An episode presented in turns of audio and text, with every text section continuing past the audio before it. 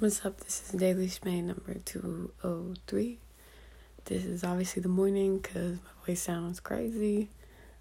Um, but yeah, I just wanted to point out that, you know, when scenarios hit our timelines and, you know, we hear about other people's life situations, a lot of times we talk about what we would do and one of the funniest things about like a, a paradoxical doxical idea is, you know, um, you hear about somebody's kids being bad and you're like you know, me personally, I get mad when people don't ever discipline their kids because you're you're you're making life harder for that kid in the future.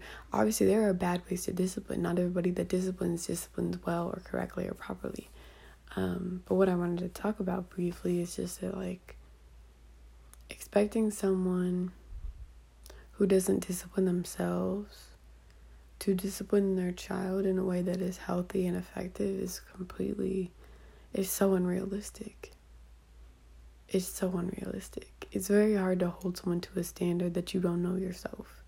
And therefore, you know, it, it's it's not something where you can't hold someone to a higher standard, but if you don't hold yourself to any, if you if you let yourself cut every corner, if you don't give yourself the reward when you've earned the reward, or you don't give yourself the um, punishment or adjustment when you know you need to, if you always change the rules for yourself, you will always do that for others, which again just kind of reflects how the way you treat others is, is really about the way you treat yourself. So if you don't feel like you will ever measure up to your own expectations, then you're not going to hold other people to expectations. If you're not willing to look at that, then you're not going to ever be honest about what you're even doing in other people's lives when it comes to holding them to expectations or boundaries. And at the end of the day, you know, there's a lot of factors that come into willpower and discipline. Um, even with the Sleepyhead book, you know, they talked about how both with insomnia and narcolepsy, there's some literal practical day to day things we can do, such as sensory deprivation, not sensory deprivation, but like stimulus control. So don't do anything in your room besides sleep. If you can't fall asleep, leave your room that's fine. Like not forcing sleep, but instead triggering. You you know what I'm saying? So there's a lot of things that are out of our control when it comes to our willpower and um you know it just it takes practice to build that skill of having a uh, delayed sense of gratification and being disciplined however there's things we can do right um it's it's really a balanced thing. It's it's never set in stone. Like I'm here, blah blah blah. That's a very common fallacy to think that I've been disciplined. Like for example, example with eating, I've been disciplined for six months. I have these results.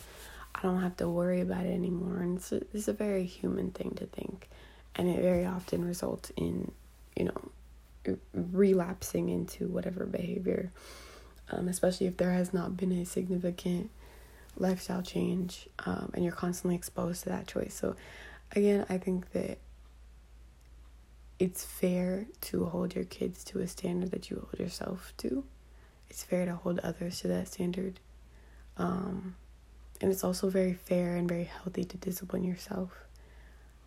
There's a difference, you know, you, you also have to have a little bit of awareness that discipline, as we've been shown and taught, is probably not the best model and you have to decide what discipline is for yourself.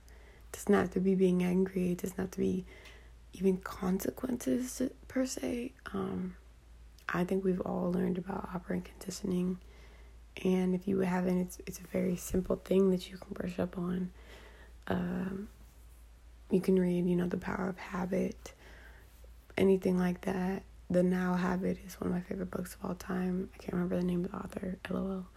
Um, but it's just one of those things where when you feel really out of control and you feel like everyone else just doesn't do X, Y, Z, um, especially when it's your immediate people and not just stories, it, it'd be really helpful and it would give you a tangible grip to like some traction to actually work with instead of just talking into the void if you wanted to re-examine how you discipline yourself.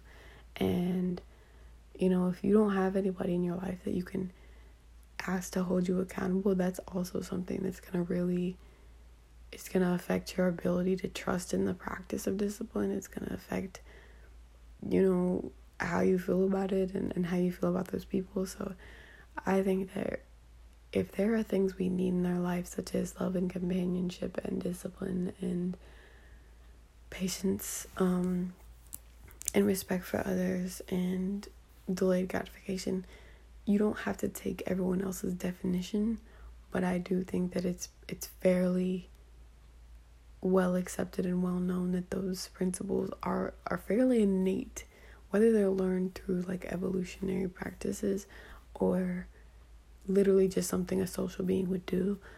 I think that there's no reason to fight those things just because other people's definitions are very unhealthy. I think you can just redefine it for yourself.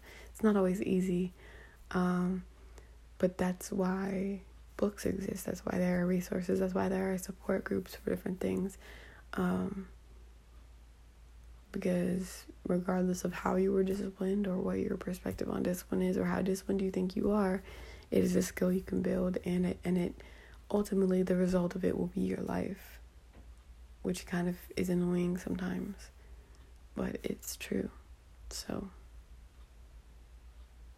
if you watch somebody never hold themselves to any of the things they say they're going to do and you see them not discipline somebody or their kid or, or some relationship they have You can also consider the fact that one off adverse reactions are not going to necessarily constitute a healthy behavioral change. It's that's the cycle of operant conditioning is conditioning. It's not traumatization. So these things do require consistency. So I would advise myself and others to spend a little bit less time sitting in, in from from a high place saying what you would do in that scenario when at the end of the day um, most things are a product of the the little things and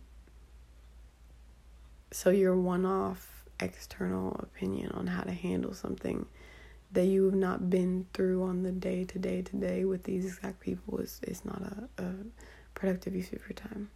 I still do it, you know, we all still do it. Whatever. But it isn't the best use for time. So if you want to find something else to discipline yourself with, it's it's letting other people's business be other people's business and you know, doing like what we done what we've done here is like redirect what could be a personal attack on other people's ability to discipline into you know, let me examine my own um, personal relationship to discipline and what are those definitions for me and okay, I, I literally have nothing to do with this other person, so what what do I need to work on for myself? So that's all I had to say today. Hope today goes well. I hope I exhibit a good amount of discipline. And I hope you do too, if that's what you're after. Bye.